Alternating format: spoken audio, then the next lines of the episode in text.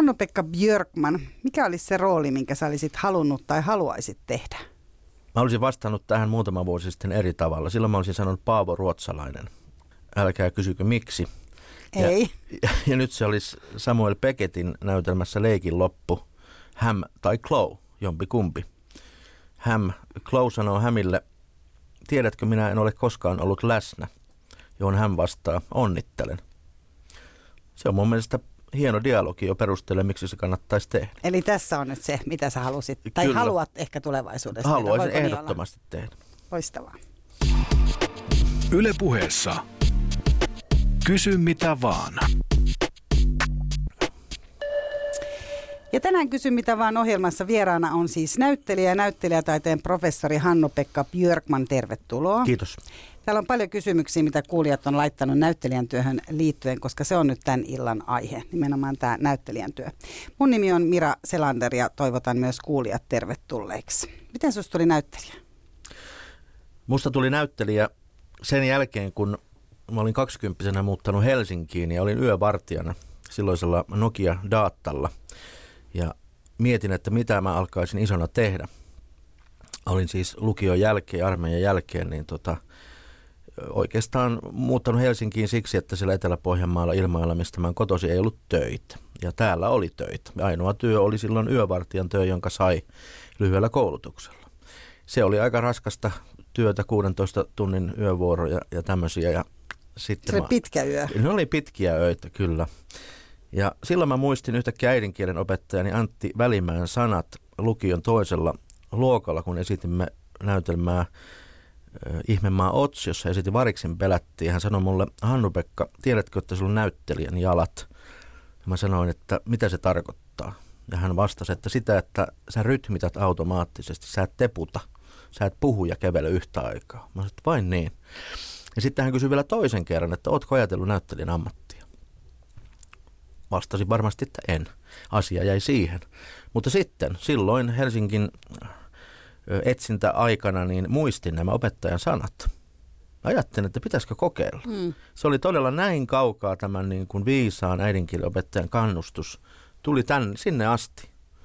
Ja varmasti siihen vaikuttaa osittain myös se, että kun mä olin nuori poika siellä Ilmajoella, niin mun kotitalon vieressä harjoiteltiin Jaakko Ilkka -oopperaa, jota ohjasi Edwin Laine. Ja muistan, mitä hän istui ohjaajan tuolissaan ja ohjasi. Siellä harjoitettiin hevosia siinä vieressä niin kuin paukkeeseen ja savuun, koska siinä oopperassa ammuttiin tykeillä. Silloin kun Jaakko Ilkan miehet ja huovit otti vastakkain. Sitä mä olin katsomassa sitä harjoituksia aika usein Ilkan kentällä Ilmajoella. Nämä on kaksi semmoista juonnetta, jonka mä löydän sitten siihen, että joku kipinä eli. Sitten mä hain Lahden kansanopistoon näyttämötaiteen linjalle ja pääsin sisälle. Yllätyksekseni. Ensimmäisellä? No joo, pääsin ensimmäisellä. Olin pääsykokeissa, kauluspaidassa, pittareissa ja farkuissa, koska kehotettiin ottamaan mukaan vaatteet, joissa on hyvä liikkua. Ja ihmettelin, kun muilla oli verkkarit, että miksi niillä on verkkarit. Sitten kun lähdettiin lenkille, niin mä ymmärsin, miksi niillä oli verkkarit. Siitä mä menin sitten ylioppilasteatteriin, kesäteatteriin, Mustikkamaalle, Daniel Jurt, ohjaajana Atro Kahiluoto. Ja siitä sitten ekan kerran hain teatterikouluun ja putosin viimeisestä vaiheesta. Ja sitten seuraavana vuonna pääsin sisälle. Vuosi oli 1993. 1993. Eli on kertynyt kokemusta. No palataan sen verran tähän näyttelijäopiskelemiseen, kun täällä on kuulijakysymys, että miksi näyttelijäopiskelijat ovat niin ärsyttäviä täynnä itseään. Mä muistan itse asiassa, yhdistän tämän verryttelypuvun, mistä mainitsit, että aina oli nämä verryttelypuvut. Ovatko he ärsyttäviä? Niin, ovatko he? Haluaisin tietää nyt tämän kysyjän iän ja mistä hänellä on tämmöinen kokemus. Hän ei ole sitä kirjoittanut, mutta näin hän on. No mä tietysti näyttelijätaiteen professorina en koe, että he ovat ärsyttäviä, he ovat välillä hyvin vaativia, mutta sitten toisaalta niin siellä koulussa voidaan nähdä tietynlainen sykli, joka on oikeastaan kauhean tunnistettava. Ensimmäisenä vuonna kaikki on kauhean innoissaan, he ovat valmiit, imevät kaiken mitä annetaan, ovat kuin sähköjäniksiä. Toisena vuonna alkaa tämmöinen valtaisa kriittisyys ja suoranainen pettymys siihen, että miten täällä opetetaan ja kalvavat epäilykset, tuleeko musta mitään. Ja sitten kolmosvuosi menee vähän niin kuin luultavasti sitä toipuessa, ja sitten alkaa, kun olet valmistuneet kandeeksi, 3 vuoden jälkeen alkaa maisterivuodet, jolloin heillä on täysi vapaus valita opintonsa. Eli sitten he niin kuin valitsevat juuri sellaisia opintoja, kun he haluavat sen 3 ensimmäisen vuoden jälkeen, joka on hyvin koulumainen, hyvin strukturoitu ja hyvin tiukka. Niin ehkä sitten myöskin se johtuu siitä, että ihmisen katse kääntyy siellä hyvin paljon sisäänpäin, koska täytyy ruveta tiedostamaan itseään ihmisenä ja taiteilijana. Siitä ehkä saattaa tietyssä vaiheessa tulla tällainen olo, että ihminen on vain itsensä keski, on vain niin kuin itsessään. Niin mä uskon, että siitä tietty ärsyttävyys voi tulla. Mutta se vaihe täytyy mennä. Kyllä se on metamorfoosi. Se on niin kuin kotilovaihetta se koulu. Mutta tarkoittaako se sitä, että se ärsyttävyys sitten niin kuin häviää? Jos täytyy kuitenkin, kyllähän näyttelijä joutuu olemaan kuitenkin niin kuin itsensä sisällä niin kuin myöhemminkin, mutta hän vaan joutuu sitten sen niin kuin arjen kanssa tekemisiin. Vai niin, no loppujen vai jääkö toiset sellaisiksi? No kaikkihan on tietenkin persoonia, me ei voida yleistää tietenkään, että minkälainen on näyttelijä, koska kaikki on niin kauhean erilaisia, mutta mä koen, että he kasvavat ihan valtavasti sen 5 vuoden aikana, että siinä on todella tämmöinen niin kuin lapsesta aikuiseksi nähtävä, niin ikään kuin uudelleen sen peruskoulun ja lukion jälkeen. Ja toivottavasti että siinä on jotain vähän muutakin välissä. Voisi sanoa, että mitä vanhempana pääsee teatterikouluun, sitä helpompaa se on. Niin varmasti, koska kuitenkin siinä on se nuoren kasvaminen joka tapauksessa. Sä olet vielä kuitenkin aika, kun täällä lopetetaan koulut ja päästään lukiosta, niin sitä ollaan kuitenkin ihan lapsi. Kyllä. Monet muuttaa muualta. On koko Helsinki, koko se valtava koulun sosiaalinen kulttuuri, oman arvon tunto, itsetuntokysymykset, vertailu muihin. Siinä on paljon tämmöistä, jotka on... Kilpailu. Ja kilpailu, jota yritetään sanoa, että älkää vertailko itsenne toisiin, että jokaisella on oma polku. Ja pystytkö sä näyttelijänä siihen, että sä et vertailisi kauheasti itseäsi muihin? No en mä kyllä enää vertaile. Joo, ei. Missä vaiheessa semmoinen tuli? No nuorempana varmaan oli niitä semmoisia kateellisuuden tunteita, että miksi mä en saanut leffaroolia ja miksi toi sai leffarooli, mutta kyllä ne sitten katoaa. Itse asiassa mitä enemmän tekee, niin sen enemmän sitten tulee semmoinen, että no tuo ei ole minun paikkani, koska minä olen siellä mukana, minä teen tätä minun työtäni. Se on kauhean armollista ja rauhoittava tämä ikä. Mutta kerro vähän siitä, täällä itse asiassa paljon, tässä itse asiassa otetaan ensiksi tämä, että jos et olisi näyttelijä, niin mikä sä olisit? Kirjailija. Ahaa, niin että se on se semmoinen. Ehdottomasti. Oliko se semmoinen, mikä sulla oli tullut sitten jo nuorena se? No mä löysin hiljattain lapsuuden kodistani A4, jonka mä olin kirjoittanut kirjoituskoneella romaanin alku, jonka nimi oli SOS Brasilia. Mitähän kirjasarjaa sä oot mahtanut lukea? Alistair MacLeania, luultavasti. Luojan kiitos, mä kirjoittan se jäi se A4, mutta sitten mä tajusin, että mulla on ollut tommoinen haave tai ajatus siitä. Ja sittenhän mä rupesin kirjoittamaan, kun mä olin Komteatterissa aikoina, otin vuoden virkavapaata ja kirjoitin ensimmäisen niin kuin esseekirjani. Ja sen jälkeen olin kirjoittanut tasaisesti, että tänäkin vuonna on varmaan... 3 eri julkaisussa on niin kuin essee. Ja se on niin kuin toinen sivussa oleva ammatti. Mutta jos mun pitäisi päättää niin kuin vaihtaa elämäni, niin mä vaihtaisin siihen. Mutta, kirjailijan elämään. Niin. Tai sitten tehdä molempia yhtä aikaa. No, tai kaikkea tätä kolmea. Tavallaan se nyt niin kuin on vähän yhtä aikaa, mutta sitten jos olisi ihan niin kuin totaalinen vaihdos. Niin. Eli jos tässä sanotaan, että haaveiletko downshiftaamisesta? Kyllä, haaveilen downshiftaamisesta ja olen yrittänyt sitä tehdäkin, sitä downshiftaamista. Eli niin kuin se, että mä lopetan ensi vuonna professuurin helmikuussa ja menen Kansallisteatteriin on tavallaan downshiftaamista, koska kyllä toi teatteri korkeakoulun tahti ja tiukkuus, niin ne on laittanut aika lujille ja vienyt mehuja todella paljon. Paljon on antanut, mutta on paljon ottanut. Mitä se tarkoittaa? Se, että ei ole ihan itsensä keskellä, työnsä keskellä, se on itsensä vaan työnsä keskellä. Eli kyllä on tajunnut, että kyllä mä kuulun sinne näyttämölle. Ja myöskin se, että en ole löytänyt itsestäni johtajaa. Niin ne on ihan tietyn tyyppisiä ihmisiä, jotka kuitenkin niin kuin tekee sitä työtä. Enkä rakasta byrokratiaa, enkä ole kovin hyvä niin kuin tämmöisissä talousasioissa ja näissä. Että. Luojan kiitos, luojalle kiitos Elina Knihtilästä, joka on professorikumppani ja siinä hommassa niin ihan loistava, ihan ässä ja kymppi. Tässä kysytäänkin, täällä on myös tämmöinen kysymys, missä kysytään Elina Knihtilään liittyen, että onko hän niin mahtava ja ihana kuin väitetään? Kyllähän on. Mä parempaa työkumppania en niin kuin tohon hommaan voisi kuvitella itselleni. Että me, ja huumorin taju on se, millä me ollaan pärjätty silloin, kun aloitettiin eikä mitään ymmärretty. No mites toi näyttelijän työ ylipäätään nyt? Sanotaan, että tässä nyt selvisi, että kaikki ei ole näytellyt esimerkiksi koulunäytelmissä, kun ne tulee näyttelijöiksi. Mutta mikä on sun mielestä se näyttelijä? Ja sä kuulostat itse asiassa aika kuitenkin niin kuin tämmöiseltä taiteelliselta nuorelta tai taiteelliselta, en tiedä. Nuorelta, hyvä. Että kuulostaa siltä, että se niin kuin, kai taide ja kulttuuri on ollut niin kuin isona osana sun persoonasi esimerkiksi. Niin, kyllä mä näen, niin kuin, että kaikki taiteet on paralleeleja toisilleen. Ne kietoutuu yhteen ja mikään ei ole näyttelijässä hyödyllisempää kuin tutkia muita taiteita. Ja kuvataiteita, kirjallisuutta, eritoten, elokuvaa, veistotaidetta, arkkitehtuuria, ihan mitä tahansa.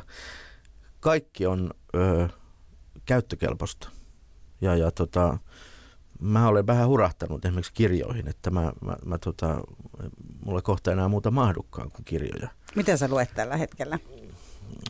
Tällä hetkellä luen...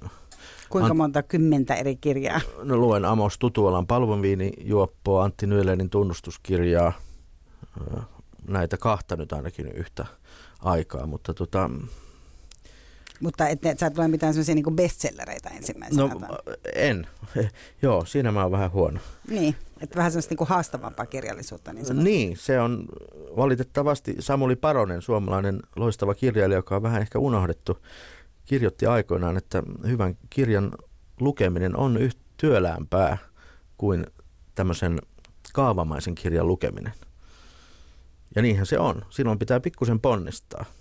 Ja hän jatkoi sitä aika julmasti. Hän sanoi, että kun viihde on nostettu taiteen asemaan, sanotaan, että viihde on taidetta, niin sillä ihminen siunaa henkisen laiskuutensa. No sä itse nyt menit tähän ihan itsenäisesti. Ei tarvinnut mennä kuulijakysymysten kautta, vaikka se oli tulos. Eli ootko huolestunut viihteellistymisestä? Jos ajatellaan tätä tosiaan ihan tätä näyttelijän työtäkin, ketkä hakeutuu sinne oppiin ja ketkä saa rooleja, niin ajatteletko sä, että tämä on viihteellistynyt? Ihmiset ei enää oikeasti pysty sulattamaan mitään vakavaa. Kyllä tai ne, harvemmat. Niin, kyllä ne pystyy. Ei sitä ehkä ennenkään niin paljon, jos nyt puhutaan teatterista, kirjallisuudesta, eikä sitä ehkä ennenkään niin paljon luettu, mutta sitä kunnioitettiin enemmän. Kyllähän me tiedetään, että puhutaan siitä, että asiantuntemuksella ei ole arvoa. Dosentit on mitä sattuu, professorit on mitä sattuu, puhukoot, mutta kun mä itse olen miettinyt tämän asian, niin se on varmaan näin parempi. Eli voidaan myös puhua niin kuin maailman näyttämöllistymisestä. Eli siitä, että se digitalisaation vallankumous, jonka läpi meidän sukupolvi on elänyt ja jossa nuoriso on syntynyt, niin se, että niin kuin maailma on itse itsensä näyttämö, johon niin kuin kaikki niin kuin tietyt, niin kuin me tiedämme, kun me avaamme tietokoneen tai älypuhelimen, niin me niin kuin olemme keskellä sitä omaa näyttämöämme. Ja siellä helposti tulee tämmöinen heroinen olo, että kyllä minä ymmärrän ja hallitsen. Ei mun oikeastaan tarvitse oppia mitään. Eli tämmöinen kelluva ihminen, mä oon käyttänyt sanaa homofluktuaaris, kelluva ihminen, jolle kaikki tieto on saman arvosta. Koska se tulva on niin valtava. Niin, että ei osaa poimia sieltä. Ei, kaikki on ihan sama, koska kaikki on siinä samassa, niin kuin samalla viivalla siellä esimerkiksi internetin syöväreissä. Niin ehkä onko se myös sitä, että ihminen ei osaa tehdä sitä seuraavaa kysymystä. Eli kun se on tavallaan niin kuin sieltä tulee niin paljon kaikkia tietoa, niin ei ole ehkä sellaista, että puuttuuko kykyä kysyä, että miksi tämä asia on vaikka tässä? Kyllä, miksi tämä asia on näin ja saisiko siitä niin kuin kaivettua tietoa, jos mä oikeasti kaivaudun johonkin. Englantilainen onnellisuustutkija on sanonut, että yksi ihmisen onnellisuuden mahdollisia onnellistuttajia on huomion kiinnittäminen yksityiskohtiin. Ja se on kauhean fiksusti sanottu. Ja yksityiskohtaan huomion kiinnittäminen voi olla esimerkiksi tietoon kaivautuminen. Niin kuin todella tietoon kaivautuminen.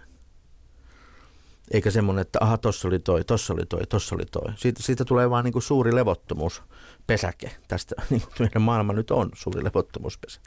Mutta jos sä ajattelet siitä vuodesta 1993, milloin sä oot esimerkiksi aloittanut itse. 1993. Mennyt sinne ja verrattuna tähän vuoteen 2017 ja nyt tosiaan opetatkin sitä näyttämötaidet. Oliko se näyttämötaide? Niin jos ajatellaan, siitä sehän on muuttunut se termikin, että se on nyt niin kuin näyttämötaidetta, että se on niin kuin näyttelijätyötä enää. Niin näyttelijän työtä, niin se muutettiin näyttelijän taiteen koulutusohjelmaksi. Joo, vastakohtana näyttelijän työn koulutusohjelma, koska tämä on kuitenkin taideyliopisto, niin kyllä se on myös taidetta. Mutta jos nyt ajatellaan sitä, että niin näetkö sä vielä sitä, että sun niin kuin omassa ammatissasi niin kuin jyllää just se semmoinen niin kuin levottomuus ja jos sä ajattelet omaa niin kuin tapaasi tehdä. Sulla on paljon rooleja itselläsi, sä oot paljon sekä televisiossa että teatterissa. No nyt et ole saanut ilmeisesti olla tarpeeksi, mutta olet ja lisäksi elokuvissa. Eli onko niin kuin, miten sä pidät tämän niin kuin kaaoksen keskellä itsesi jotenkin onnellisena paneutumalla johonkin asiaan? Lähtemättä siihen virtaan. Mun kouluaikana niin professori Kari Heiskanen sanoi, että näyttelijän tärkein ominaisuus on kaaoksen sietäminen. Ja se on yksi niin kuin, joka on ihan tosiasia. Se on todella kaaoksen sietäminen. Se on aina tekoprosessissa on tiettyä kaoottisuutta, jonka keskellä kannattaa pysytellä rauhallisena. Mä olen pyrkinyt valitsemaan asioita, joiden takana mä voin seisoa myös niin kuin moraalisesti. Siksi en esimerkiksi tee mainoksia, en äänellä enkä kuvalla, koska mä en koe, että se olisi minun tehtäväni lisätä kulutusta tässä maailmassa. Millään tavalla mä saan hengenahdistusta joka kerta, kun sanotaan, että uutisissa sanotaan, että nyt menee paremmin, että ollaan ostettu enemmän ja... Niin, että sulle näyttelijän ja tämä sun oma ammatti on myös tätä yhteiskunnallista kannattaa. Kyllä, täytyy olla myös, näyttelijän työ vaatii myös, näyttelijän taide vaatii myös etiikkaa. Meillä on vapaus valita, niin kuin, meillä on valinnan vapaus, mutta sitä ei niin kuin sovi, pitäisi puhua niin kuin vapauden etiikasta. Mitä minä valitsen, jos mulla on kerta mahdollisuus valita? Ja mieluummin valitsee silloin jonkun sellaisen, että näyttelijällä ylipäänsä ihmisenä muista pitäisi olla joku moraalinen lanka, jossa hän roikkuu viimeiseen asti, vaikka kaikki muut langat, niin kuin ne yleensä elämään myöten ihmiseltä katkee. Mutta joku, jonka voi sanoa, tästä mä en luovuttanut. Tämä jukolauta pidin viimeiseen asti. Ja mä mielelläni, niin kuin, se on mun lanka. Mutta ootko sä saanut koko ajan pidettyä kiinni siitä sun omassa työssäsi? No mä oon siitä, että mä en esimerkiksi, no siitä langasta, että mä en mainoksia. En tee mainoksia. En myy mitään muuta kuin sitä taiteellista tuotetta, jos sitä voi sanoa tuotteeksi. Tarkoittaako se myös sitä, että joutuu kieltäytyä jostain rooleista tämän moraalin takia? Ei ole tähän asti merkinnyt. Rahasta kieltäytymistähän se tarkoittaa.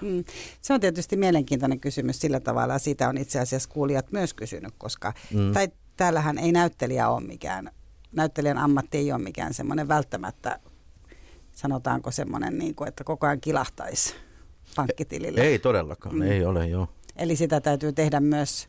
Monet tekee tietenkin niitä, tekee mainoksia ja muuta, koska heidän taloudellinen tilanteensa on sellainen. Joo. Mutta kyllä mä olen sitä, kun mun talouden tilanne on sellainen, niin mä oon lainannut rahaa. Niin. Ottanut velkaa.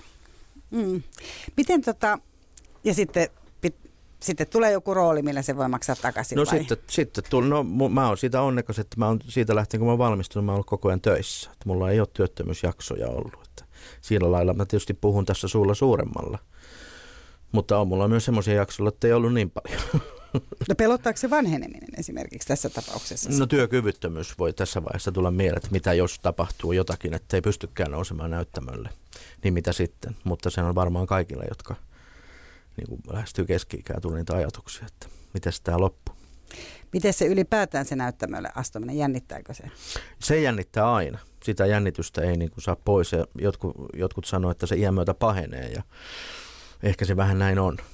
Millä sä esimerkiksi sitä hoidat sitten? Ja miten se jännitys tuntuu, että sä oksentamassa? Ei, mä en käy, niitäkin on, jotka käy, mutta mä oon aika hyvin pystynyt elämään sen jännityksen kanssa. Mä en ole mikään mahdoton jännittäjä, että sen on vielä tähän asti pystynyt muuttamaan energiaksi sinne näyttämölle. Jännittääkö se koko sen näytelmän ajan? Ei, sen jälkeen kun on astunut lavalle, niin se katoaa. Että sitten kun tietää mitä tekee, niin se on helppoa. Jokainen epävarma kohta lisää sitä jännitystä, että siksi täytyisi niin kuin olla... harjoitella paljon ja olla tosi sisällä. Kyllä, ehdottomasti. Että mitä paremmin hommansa niin kuin osaa myös etukäteen, kun harjoitukset alkaa, niin se helpompaa se on. No, elokuvassa tietysti, kun on esimerkiksi kohtauksia, että sä menet elokuvaan ja siellä on yhtäkkiä 20-30 ihmistä katsomassa, kun sä teet kohtausta ihan hiljasta. Ja sitten se on niin kuin, ole hyvä. Totta kai siinä pulssi nousee. Se on hetki, jossa, niin kuin, jossa mitataan sitä keskittymistä ja hermopainetta. Mutta sä oot tähän asti pystynyt niin kuin hoitamaan. Joo, kyllä. Eli täällä kysytään, että onko näyttelijät aina kännissä, niin sä et ole ilmeisesti sitä. Minkä? Mistähän toi kysymys? En tiedä. Kumpaa? Täällä on siis täällä lukee vaan, että vieraana näyttelijä. Täällä ei ole niin ollut sun nimeä siinä. Okei, pelkästään näyttelijät. Näyttelijät on erittäin harvoin kännissä ja sanoisin, että töissä ei koskaan. Että tällainen myytti elää ja toki ennen alkoholia käytettiin teatterissa reippaasti, mutta nyt täytyy mennä kymmeniä vuosia taaksepäin, että tällainen oli mahdollista ja jollakin tavalla sallittu, että doupattiin. Ja sitä nimenomaan ilmeisesti sitä jännitystä. Vai? En minä tiedä, se liittyy myös pohjimmin elämäntapaan ja näyttelijät oli ehkä vähän toisenlaisessa asemassa, että kyllä urheilijat douppaa enemmän kuin näyttelijät. Ja terveisiä vaan urheilupuolella. Eli millä ne näyttelijät tänä päivänä sitten douppaa?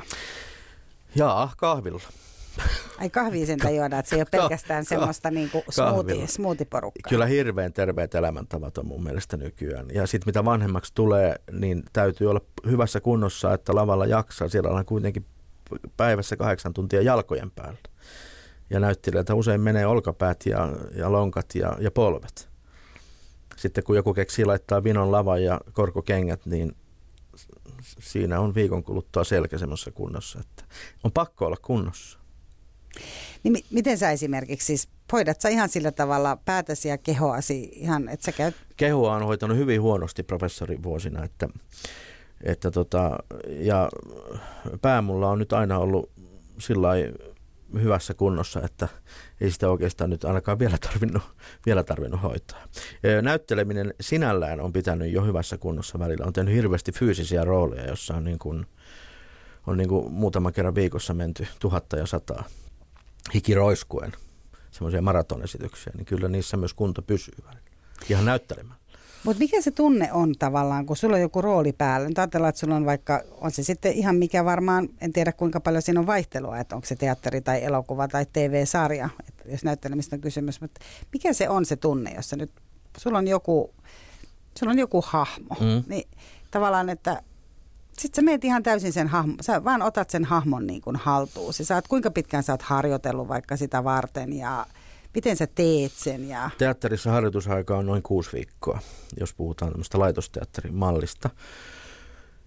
Pienimmissä ryhmissä ne saattaa olla hieman pitempiä, mutta se on semmoinen aika tyypillinen 6 viikkoa. Elokuvia harjoitellaan, joskus ei ollenkaan ja joskus harjoitellaan.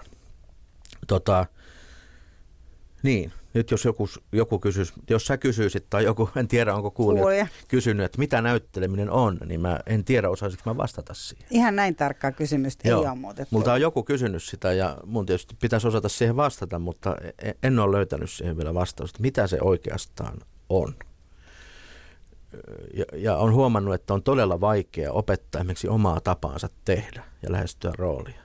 Koska kaikilla on sitten loppujen lopuksi omansa. Et siinä on miljoonia variantteja niin kuin näyttelijän mukaan. Ja totta kai aluksi on vain teksti. Ja sitten on minä. Ja sitten on minun maailmankuvani. Sitten on lavastus, puvustus. Ja sitten on ohjaajan visio, tyylilaji.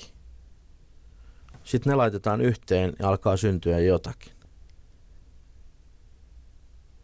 Ja nyt mulle tuli hiljainen hetki, koska sitten mä kysyin, mitä sitten? Miten minä teen sen työni? Mä itse asiassa ajattelin heti niin tässä sitä, että sunhan pitää ihan hirveästi luottaa siihen ohjaajan näkemykseen, kuten näiden muidenkin. Mutta että... Kyllä, ja luotankin. Mä tein mielelläni ohjaajien kanssa, joilla on vahva visio, jotka niin kuin luo sen maailman ja atmosfäärin. Eli mitä sitten tapahtuu? Mutta näyttelijä tuo aina maailmankuvansa niin kuin myöskin, että se näyttelijän maailmankuva näkyy. Kun, missä se repliikki käy ennen kuin se laustaa ulos, miten syvälle se uppoaa ja missä se käy. Siinä tulee ikään kuin se, että mitä on luettu, mitä on katsottu, mitä on koettu.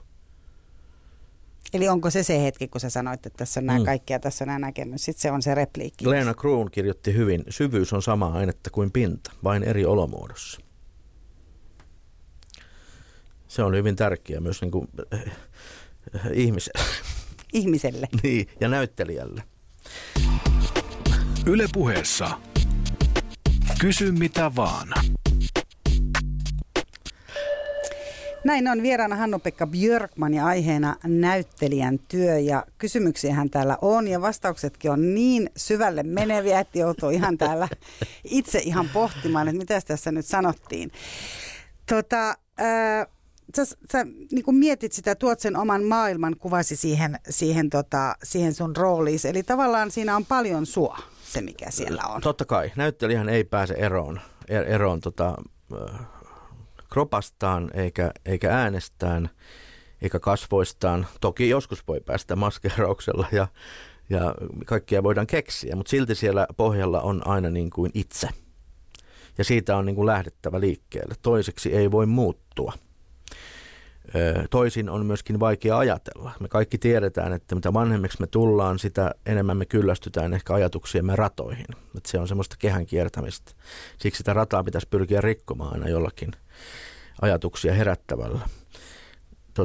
Paavo Haavikko kirjoitti, ihmistä on näyteltävä, ei sitä muuten ole. Ihmistä minä näyttelen olematonta. Että siitä alkaa. Siitä alkaa, että ihmistä näytellään ensiksi. Sitten ruvetaan näyttelemään roolia. Siis pitäisi ymmärtää, mitä se on se ihminen, ihmisyys. Ja sitä etsitään, sitä näyttelijä etsii koko ajan, mitä on ihmisyys. Mua kiinnostaa aina näyttelijätyössä enemmän ne eettiset ja moraaliset kysymykset. Ja ne on mun mielestä niin kuin teatterin tehtävä on kysyä sitä, mitä on tämä meidän elämämme, mitä on kuolema. Eli se on tavallaan varmaan niin kuin työ, joka ei koskaan lopu. Ei koskaan lopu ja sinänsä se pysyy niin kuin mielenkiintoisena, että jaksaa kysyä niitä kysymyksiä. Vastauksia hän ei pysty antamaan, tietenkään. Mutta sitten kun mennään kroppaan, ihminen ei ole neutraalia ruumista. Näyttelijä kantaa aina ruumiin kulttuurihistoriaa. Me kannetaan meidän oman aikamme ruumista, me kannetaan koulutuksemme ruumista. Ja sitten meillä on tämä mieli. Ja tästä syntyy jotenkin se, niin kuin, että jos nyt voisi sanoa näyttelijän näyttelemistä jotakin, niin se voisi olla niin kuin ihmismielen ja ruumiin poetiikkaa, runoutta. Parhaimmillaan. Kyllä. Sitten se voi olla myös ihan jotakin muuta. Sitten täytyisi muistaa narrin aspekti. Se hirvittävä narri, julma narri, joka kauhistuttaa yleisönsä. Koska näyttelemisen juuret on myös siellä kaukana tämmöisissä rituaalisissa klooneissa, joita on esimerkiksi Pohjois-Amerikan intiaanien keskuudessa ollut paljon. Ja niitä on monissa eri niin kuin, kulttuureissa. Tämmöinen rituaalinen klooni, joka rikkoo tabuja. Että hänen tehtävänään on hänen tavallaan myös, niin tuoda ne sen. Joo, ei sen näyttelemisen ei tarvitse myöskään olla nättiä.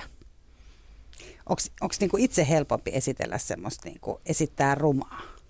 No tämä menee, ei välttämättä. Meillähän näyttelijällä ei ole mitään muuta univormua kuin tämä iho. Se on aika ohut. Varsinkin jos sut laitetaan alasti näyttämään, niin se on tosi ohut. Aivan varmasti. Sitten tajua, mitä ohut se on. Mutta sitten puhutaan läpinäkyvyydestä. Ja tätä mä joskus opiskelijoille sanon, että läpinäkyvyys on kauhean arvokasta. Näyttää heikkoutensa ja inhimillisyytensä. Ei näytellä egoaan eikä sitä, niin kuin, että mä osaan, mä olen nokkela. Ei yleisö ei jaksa katsoa sitä. Mutta sitten kun voidaan ajatella vaikka kun vanha näyttelijä vaikka 80-vuotias istuu tuolla, hän ei tarvitse tehdä enää mitään. Sitten kasvot kertoo jo kaikki ja silmät. Siinä on niin kuin kaikki. Siinä on niin kuin kokonaisuus. Mutta sitten sekin täytyy näyttelijä hyväksyä, niin kuin Thomas Perhand kirjoittaa, että vasta sitten voi jatkaa elämää, kun ymmärtää, että kokonaista ja täydellistä ei ole. Että me pidämme ihmisistä ja taiteesta vaan siksi, että ne on kaoottisia. Myös ihmiset, kanssaihmiset. Mutta se täytyy hyväksyä. Ja se täytyy hyväksyä myös itsessään näyttelijänä. Se epävarmuus. Ei yleisö niin kuin inhoa epävarmuuden näyttämistä.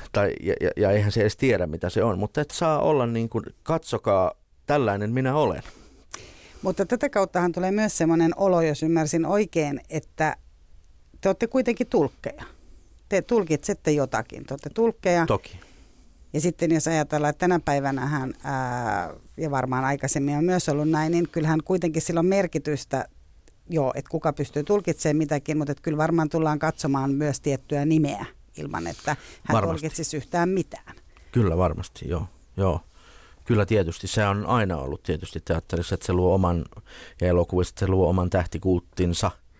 Ja miltä se susta tuntuu? Sullahan on ollut itselläsi esimerkiksi paljon rooleja. Onko sulla samantyyppisiä ne roolit, tai onko sulla niin kuin, miltä susta tuntuu tämmöinen niin tähtikulttajatus? Kuulut sä tähti? En ole koskaan, Suomessa ei nyt mun mielestä edes ole semmoista siinä mielessä kuin jossain muualla, että en osaa ajatella semmoista. Rooleja on ollut hyvin monenlaisia, joo, kyllä, että siinä saa olla kiitollinen, että on saanut tehdä hyvinkin niin kuin isolla variantilla niin kilttejä ja pahoja ja tuhmia ja rumaa ja myös groteskia. Niin. Kyllä, joo. Sitten täällä kysytään, että onko suomalaiset elokuvakaalat niin tylsiä kuin miltä ne televisiossa näyttävät? On. Okei. Pitääkö vastata enemmän? No, jos sä haluat perustella sen jollain tavalla. Ne vaan on. Se on tylsä olla. Vai on vaan tylsä katsoa niitä? No, on kiva, jos on hienoa, että niinku ihmisiä työtä arvostetaan ja palkitaan, mutta kyllä ne kahlat on niinku tylsiä. Mutta kuinka tärkeitä ne on ne palkinnot? Onko tärkeää niinku saada monta Jussia? Se on sillä hetkellä tuntuu mukavalta se palkinnon saaminen, mutta jos mä kysyisin, että kuka sai viime vuonna Jussit, niin kuka muistaa? Oskarit muistetaan varmasti paremmin, mutta ei niitäkään kyllä kovin hyvin muisteta. Että ne saa ehkä enemmän kyllä sitä huomioon. Ne saa vähän enemmän huomioon. Palkinnot pitää laittaa niin kuin omaan kategoriaan.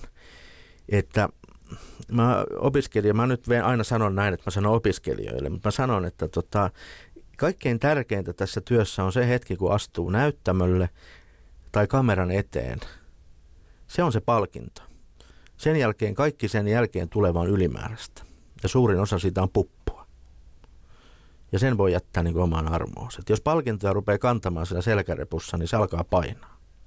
Se kannattaa jättää tien sivuun ja jatkaa ilman sitä. Mutta miten esimerkiksi sun kohdalla sä oot saanut paljon arvostusta ja sulla on kuitenkin se niin kuin tietty maine. Miten sä sitten vältät sen, ettei nouse päähän?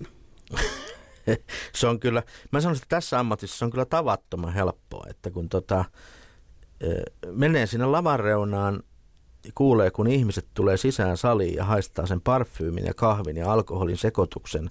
Mahassa alkaa kiertää ja tajuu, että mua jännittää. Mä en tiedä, miten tänä iltana käy. Kyllä jalat pysyy maassa.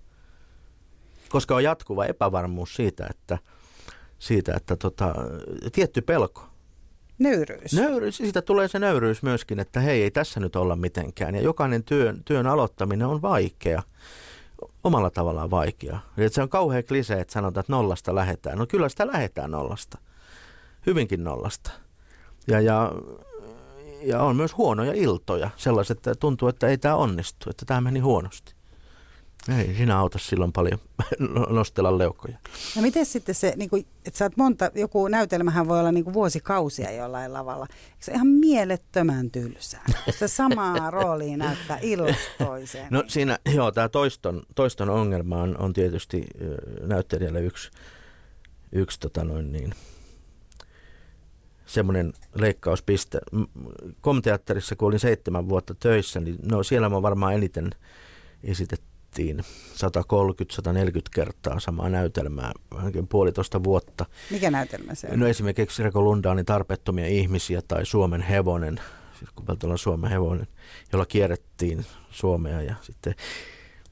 Mutta siinä on sitten oikeastaan kysymyksessä se, että kun ei se toistu koskaan samanlaisena se esitys, vaan se on joka ilta eri. Tämäkin on 1000 kertaan sanottu, mutta kun se on totta, kun en minäkään ole joka päivä sama, eikä kukaan ole sama, vaan aina on vähän sattunut jotakin ja viritykset on erilaisia. Yleisö on aina uusi, paikka saattaa olla uusi esimerkiksi kiertueilla.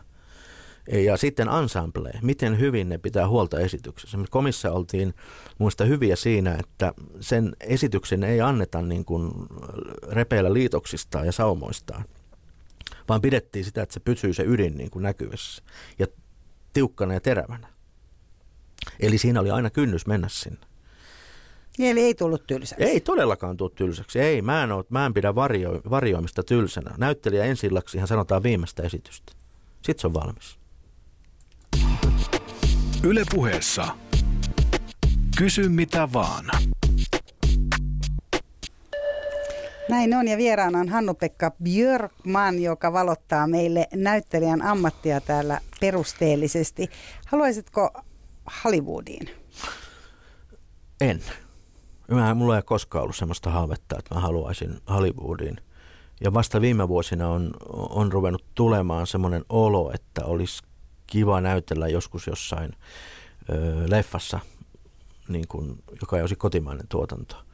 Ja nythän ne portit on ruvennut aukeamaan suomalaisille näyttelijöille. Ja,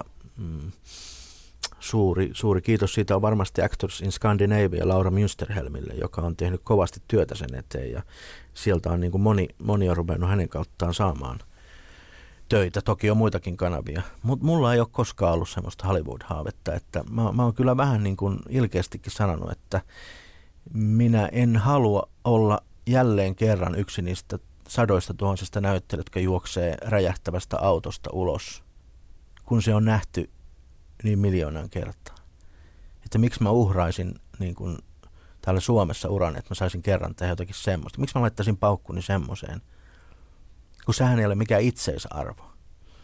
Se Hollywood. Niin, se on, koska sillä tähän hirvittävä määrä ihan niin kuin luokatonta sontaa. Mieluummin mä näyttelisin eurooppalaisessa elokuvassa.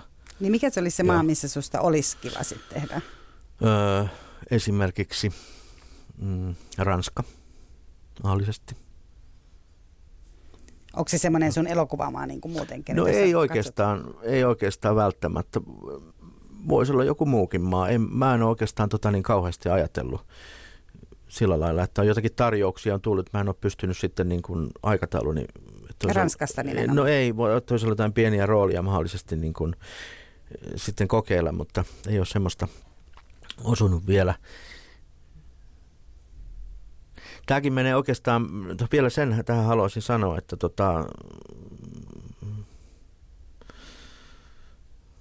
sanotaan, että sivistys, että mitä on sivistys, että se ei ole niin kuin laadun tae. Sivistys. Niin, joku on sanonut, että se edistää, se on ainoastaan on nostanut aistimusten moninaisuutta. Mutta onko se tuonut mitään muuta sitten kuin aistimusten moninaisuutta? Missä on niin kuin se eettinen puoli jälleen kerran? Mä oon nyt vähän tämmöinen tylsä moraalisti välillä, mutta tämä on ihan sama juttu mun mielestä näissä niin kuin täällä on varovainen, mitä haaveilee. No kun sä oot nyt tämmöisellä moraalistisella linjalla tässä liittyen tähän sun työhösi, niin mä kysyn, koska täällä on siis useampi ihminen kysynyt valehtelemisesta. Täällä on ihan oikeasti ollut useampi kysymys siitä, että oletko valehdellut, tai milloin olet valehdellut viimeksi ja miksi? Minkähän takia kysytään nyt multa? Tai kysytään varmaan niin kuin näyttelijältä. Koska valehtelija. Niin silloin kun mietittiin suomen kieltä luotiin ja ei ollut näyttelijä nimeä, niin ehdotettiin sanaa teeskelijä. Teeskelijä, joo. Ja teatterille ehdotettiin nimeä näkypaikka. Sehän olisi kiva, kun oltaisiin teeskelijöitä, jos mennään näkypaikkaan. Mutta tuli teatteri ja tuli näyttelijä. Valehteleminen. En varmaan olen henkilökohtaisessa elämässäni valkoisia valheita päästellen silloin sun tällöin ja hyvinkin usein.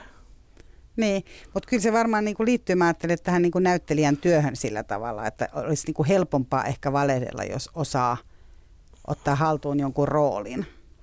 tätä niinku keittiössä. Niin, että se menisi tätä kautta. No en tiedä, okay. Tämä oli tämmöinen niinku itselle tämmöinen niinku nopea analyysi. Jaa, että olisi jonkun roolin takaa niin. Vähän huijailisi ihmisiä. Ja tämähän on mielenkiintoista, että jääkö ne roolit vähän niinku itsellekin, että jääkö ne roolit päälle? No se tietysti näyttelijä ottaa sen, tai sanoisin pikemminkin, että näyttelijä astuu rooliinsa. Voidaan pyyhää, että hän ottaa sen itsensä tai hän astuu siihen rooliinsa. Voi niin kuin metsä sisältä ulkoa, ulkoa sisällä. Tanssija Pina Bausch sanoi, että esitys ei koskaan rakennu alusta loppuun, vaan sisältä ulospäin. Ja niin se on. Voisi sanoa myös, että näytteleminen tai taide ylipäänsä, se on muistin ulkoistamista. Koska ilman muistiahan meitä ei niin kuin ole olemassa. Me ollaan jotakin ihan muuta.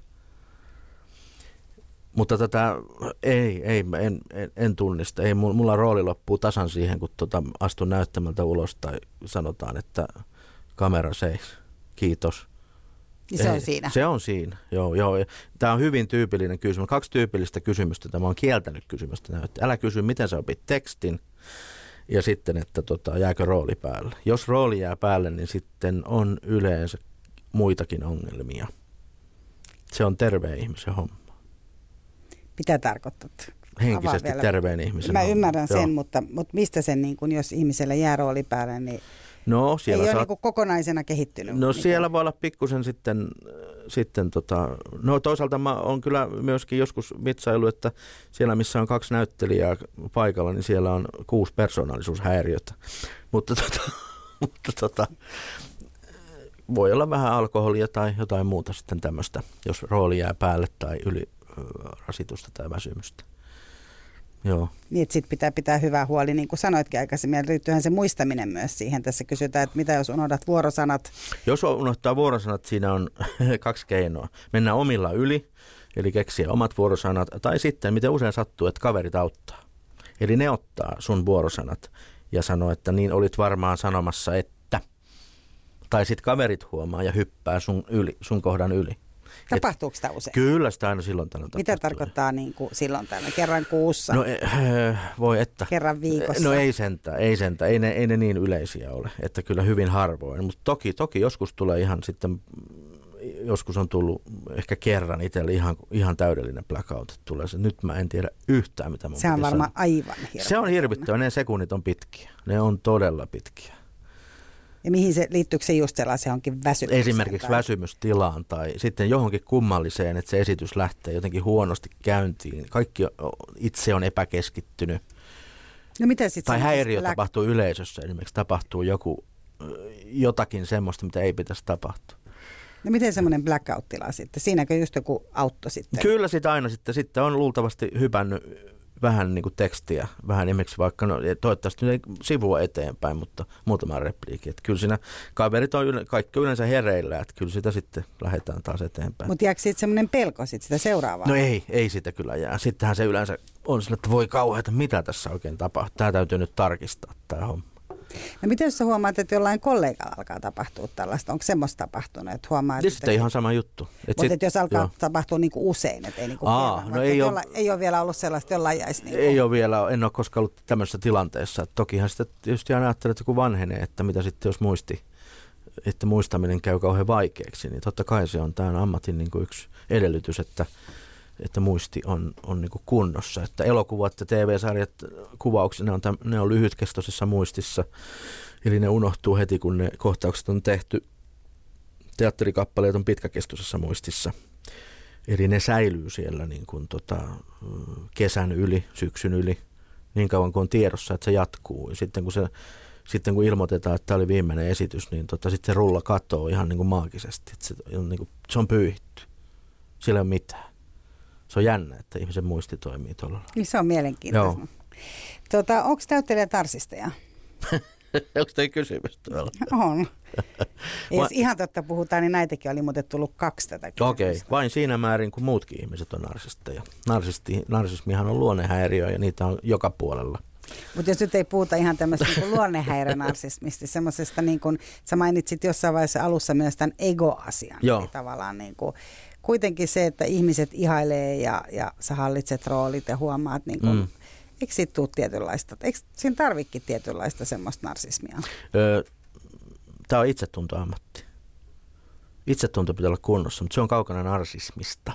Niin, jos itsetunto on kunnossa, niistä niin. Joo, mutta toki se pitää olla, että tiedostaa sen, että on ihan hyvä tiedostaa. Mä oon ihan hyvä tässä hommassa. Ei, kyllä sen voi sanoa itsellään ääneen. Professori Kari Väänänen sanoi meille teatterikoulun aikana, että jos on onnistunut ensi ilta, niin kyllä sitä yhden päivän voi kulkea takki auki tuolla kaupungilla. Mutta laittakaa sitten se takki kiinni. Se oli viisaasti sanottu. Että en allekirjoittaisi että yhtä varmaan, niin kuin, toki joillakin varmasti. Kuka on semmoinen näyttelijä, ketä sä ihailet paljon? Tai ketä katsot mielelläsi? Voi että.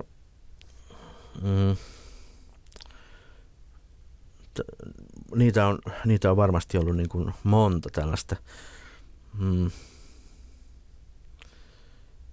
Mulla on ollut ruotsalaisissa näyttelyissä aika paljon, niin mä en tiedä muistaako kuka Erland Josephson ja Allan Edvall. Ne oli kaksi semmoista niin kuin todella hienoa näyttelijää ruotsalaista, jota mä oon kattonut paljon. Että. Ja Allan Edvallin kaikki muistaa varmaan parhaiten Emelin isänä, mutta hän oli myös niin kuin Tarkovski ja Bergmanin elokuvissa esiintyi. Ja samaten Erland Josephson oli Tarkovski uhrissa ja sitten paljon pärimallinen. Mä en tiedä, jostain syystä mä oon viehättynyt heidän töistään. Nythän molemmat on tietysti edesmenneitä. Mutta onko nykynäyttelijöistä, jos niin kuin ajattelet tällä hetkellä? No mä en voi sanoa, että mä seuraan esimerkiksi ketään niin kuin noita Amerikan tähtiä tai muita, että olisi. Toki on siellä semmoisia, niin kuin semmoisia, esimerkiksi nyt mulla on hirveän huono nimimuisti, mä joudun pitämään niin kuin sekunnin tauon, että mä saan nimet päähäni. Näin juuri, voi käydä radiolähetyksessä, että tulee blackout, että näkee kasvot mielessään, mutta ei muista nimiä. No muistatko sä sitten elokuvien tai TV-sarjan nimiä, kun kysytään, että mitä sä itse katsot? Mitä mä itse katson? Joo, mun täytyy tunnustaa, että tässä hirveä tunnustus. Mä oon tosi huono näissä uusissa sarjoissa. Mulla ei ole Netflixiä esimerkiksi ollenkaan. Tai HBOta. Että mä oon vähän niin kuin, mä oon kyllä ja siinä aukko niin kuin sivistyksessä, kun tietää, miten paljon niitä katsotaan ja arvostetaan ja miten monet näyttelijät niin näyttelee niissä niin kuin ehkä jopa mieluummin kuin elokuvissa. Ja kyllä sen ymmärtää, koska siinä on pitkä jatkumo ja dramaturgisesti sitä voidaan kehitellä vaikka mihin suuntaan ja on syvyyttä. Että mä oon hyvin vähän niin kuin katsonut itse asiassa televisiota viime aikoina. No, mutta onko jotain sellaisia? Mä katson dokumentteja televisiosta. Tietysti, se on selvä. Enemmän, joo. Ootko sä nyt jonkun erityisen hyvän dokumentin nyt? Euroopan juutalaisten historia oli juuri hieno teemalla ja samaten naiset historiassa on nyt semmoinen tosi hieno. Ja sitten mä oikeastaan katson DVDltä elokuvia mä katson aika paljon venäläisiä elokuvia. Ja sitten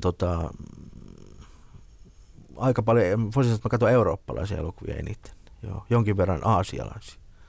Onko joku eurooppalaisten elokuvien se niin kuin tietty maa? Onko ne just nimenomaan ne ranskalaiset vai saksalaiset? Ei, vai kyllä ne on italialaiset ja venäläiset ja ranskalaiset on varmaan 3 sellaista maata, jota mä niin kuin mieluusti katson. Joo. Onko sinulla mitään sellaisia niin kuin hetkiä, että sä otat niin kuin karkkipussia ja rupeat katsomaan jotain niin kuin viihteellistä televisiota? Kyllä. Tai jostain. Kyllä. Aika paljon olet kuitenkin. Joo, mä ihmettelen niin kuin televisiota. Mä kauheasti ihmettelen sitä. Mä katselen ja katson, että ai tähän on tultu ja tähän on menty ja tässä nyt ollaan. Että missäs mun rooliin tuolla. Itse asiassa kun sä sanoit alussa, että sä oot tehnyt telkkaria paljon, niin mä en ole tehnyt telkkaria paljon. Mä oon ollut vuosia poissa televisiosta. Mutta sieltä tulee tietysti vanhaa kamaa, josta tulee semmoinen olo, että ai se on taas siellä. Mutta viimeinen sarja, jonka mä tein, oli Kohtuuttomuuksia.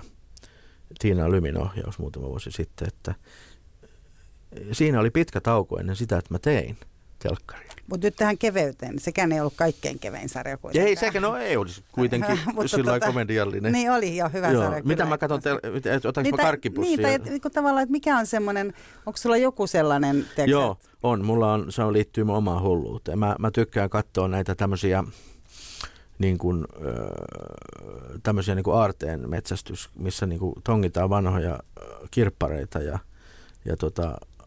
siis tämmöisiä antiikkia? Joo, tämmöisiä keräilyohjelmia, joo, jopa Huutokauppakeisari menee välillä.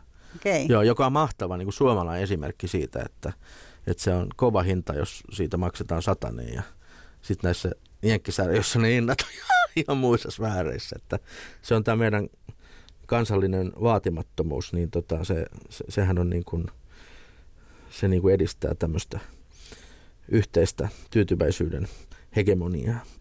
Mutta jos ajatellaan niin, että jos pidettäisiin, mä en tiedä oikeastaan, että onko se pahe, mutta jos ajatellaan, että ihmisellä on joku sellainen niin kuin kevytmielinen pahe, sanottaisiko näin, niin mikä se voisi olla niin kuin sun tapauksessa? Nyt tämä Huutokauppakeisari vai? Onko se siinä nyt, että puhutaan telkkariohjelmasta? Ei, kun puhutaan ylipäätään. Kevytmielinen. Tai elokuvissa. Tämmöset, tiedätkö sä, että jos sanotaan nyt, että lukee jotain kevyttä tai katsoo jotain kevyttä tai... Ei saakeli viekö. Nyt oli kyllä hyvä kysymys. Mä oon välttänyt kaikkia kevyttä lukemista, kun ei niistä saa mitään irti, kun se on yhtä höttöä. Esimerkiksi dekkareita mä en lue ollenkaan. Mun on pakko sanoa, että mä arvostan ollenkaan sitä kirjallisuuden lajia, että Se on niin kuin viihdettä, joka on tuotu, jota kutsutaan niin kuin kirjallisuudeksi.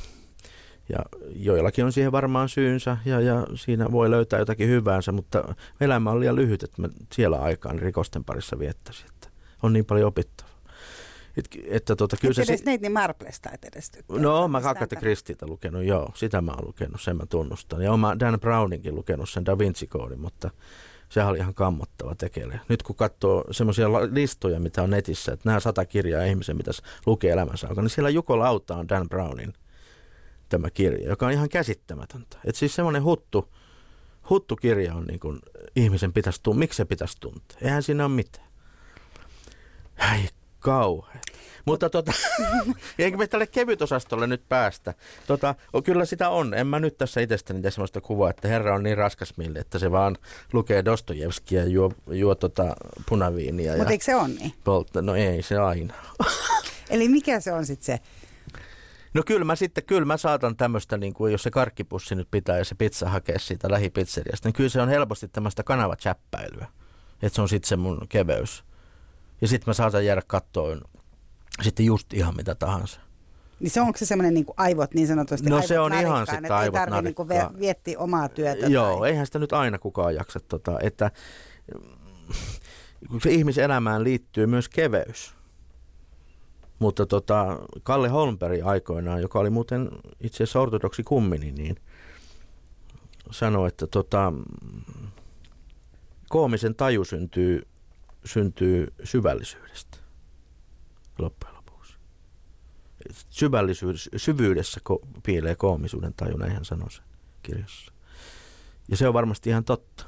Jos me ajatellaan vaikka, jota on nyt poikieni kanssa esimerkiksi katsonut, ollaan katsottu Chaplinin kaikki elokuvat, niin Herra Jumala, miten syvä se on ja miten äärimmäisen koominen. Siinähän niin kuin tullaan niin kuin yli niin kuin sen niin kuin, sitten kun mennään mestaruustasolle, niin mennään yli niin kuin sen, että keveys on hömppä. Kun ei se ole. Ei huumori ole hömppää. Mutta jos se on huonosti tehtyä, niin sitten se on. Niin siitä ei varmaan olekaan kysymys. Se on mielettömän vaativa laji, mutta tavallaan, että jos etsittiin tällaista niin kuin hömppä, käytit sanaa hömppä, niin jos käytän taas niin kuin hömppäpuolta itsessä, että mikä se, eihän kaikilla sellaista välttämättä edes ole, että keveyshän on eri asia kuin hömppä varmaankin. On toki, joo. Ja... No mä en ole ikinä päässyt esittämään farssia esimerkiksi. Se olisi kiva joskus kokeilla semmoista ovifarstia, missä tullaan ja mennään ja asiat paisuu koko ajan. Ehkä se hetki tulee, mutta ei ole vielä tullut koskaan eteen. En tiedä tuleeko. Ehkä mä oon taas joku kellarissa asuva vakavikko. Se voi olla, että selvästi voi olla, että kun tässä oli tämä kysymys, että tarjotaanko niinku tietyn tyyppisiä rooleja. Mä voin sanoa hyvä esimerkki, että... mikä mua on harmittanut. Mä en tiedä kiinnostaako tämä kuulijat. Mä olen täällä Pohjantähden alla. Mä oon ollut mukana 2 kertaa. Mä olin sekä Suomenlinnan Komin versiossa, Pekka Milonov ohjas, mä olin Räätäli Halme. Sitten toisen kerran mä olin Timo Koivusalon elokuva. 2-osassa elokuva. Ja siellä mä olin sitten pastori, rovasti, No kato, taas tuli tämä nimi. Joo, mutta kuitenkin. Sitten mä ajattelin, että miksen mä saanut olla siellä, miksen mä saanut olla niitä niin kuin kansanmiehiä. Että aina mut roolitettiin niin kuin tavallaan niin kuin pikkusen, niin kuin totta kai Halmehan nyt oli niin kuin kyläläisiä, pentinkulmalaisia. Mutta sitten, että miksen mä saanut olla niin kuin joku Antto. Kun se olisi ollut jotenkin lähempänä sitä omaa. Että joskus ohjaajat on nähnyt, että toi tuohon aristokraatin rooliin tai tuommoisen niin kuin niin, sivistyneistön rooli. Niin, miksiköhän sinne sivistyneistön rooli? En tiedä kyllä. Tämän haastelun perusteella vaikea sanoa. Maalaispoikka. Mutta sen mä kysyn vielä tässä vähän aikaa, että mitä mieltä sä oot kesäteatterista? Voi. Suomessa on noin 300 kesäteatteria.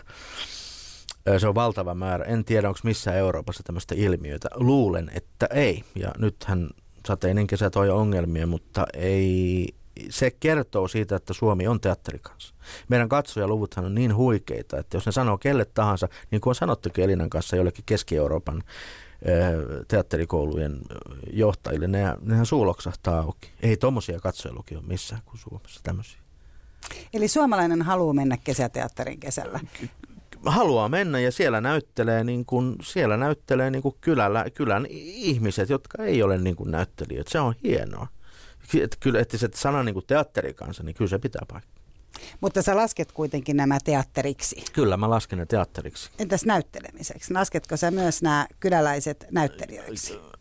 No ei tietenkään ammatillisesti, mutta harrastajanäyttelijäksi. Totta kai, harrastaja voi kuka tahansa. Voisitko itse mennä kesäteatteriin näyttelemään, jos tarjotaan? Voi että, siitä on pitkä aika. Mä oon viimeksi ollut Suomen linnassa ja siitä todella on aikaa. Että kyllä mä kovasti yritän pysyä erossa, että mä niin kuin, täytyy levätäkin. Hyvä. Hei, lämmin kiitos Hannu-Pekka Björkman tästä, että valaisit meille näyttelijäammattia. Ja kysy mitä vaan, tulee taas piakkoin ulos. Käykäähän katsomassa yle.fi, menet internettiin ja siellä yle.fi kautta puhe ja siellä kysy mitä vaan. Ja kysymyksiä saa esittää, niitä tuli tosi paljon tänäänkin ja ne oli mielenkiintoisia. Eli lisää niitä vaan tänne. Mira Selander kiittää, moikka. Yle Puheessa. Kysy mitä vaan.